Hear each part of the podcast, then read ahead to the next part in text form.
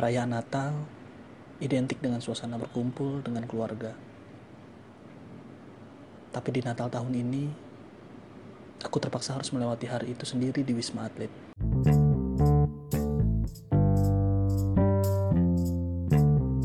Jumat 25 Desember 2020 adalah tepat seminggu aku menjalani isolasi di Wisma Atlet.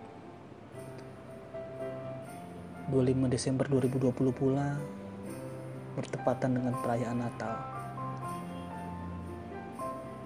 Sejak 24 Desember pagi, hampir di setiap unggahan story teman-teman isinya acara tukar kado atau unggahan ucapan terima kasih karena telah dikirimi hampers Natal. Aku pun teringat dengan salah satu temanku.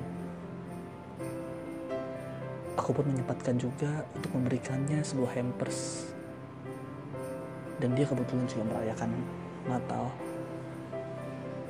Puji Tuhan, ia pun suka dengan pemberianku tersebut. Tak ada istimewa di malam Natal tahun ini. Lonceng Natal berubah jadi sirina yang bersahut-sahutan. Dan kelap-kelip lampu Natal berubah jadi terangnya gedung dan lampu-lampu kota Jakarta yang terlihat dari lantai 29 Teman-teman silih berganti mulai mengucapkan selamat Natal pada malam itu. Karena tak ada kesibukan lain, aku pun membalas dengan cepat ucapan demi ucapan yang masuk.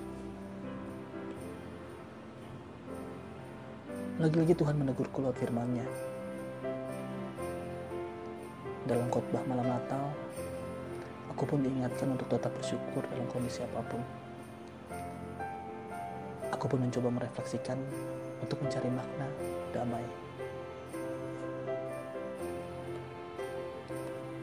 Sang pendeta mengisahkan kembali kelahiran Yesus di tempat yang tidak diharapkan.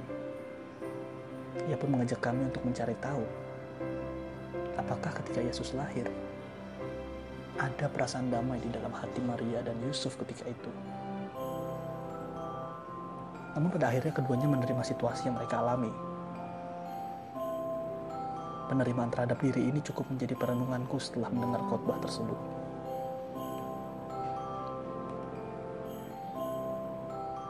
Seringkali kita baru menyesali perbuatan yang telah kita lakukan di akhir. Seringkali juga kita kecewa dan menyalahkan Tuhan dengan situasi yang kita alami. Tapi tanpa kita tahu bahwa ada rencana Tuhan yang indah yang sudah dipersiapkan untuk kita.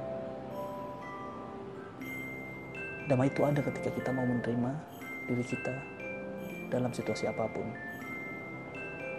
Selamat Natal.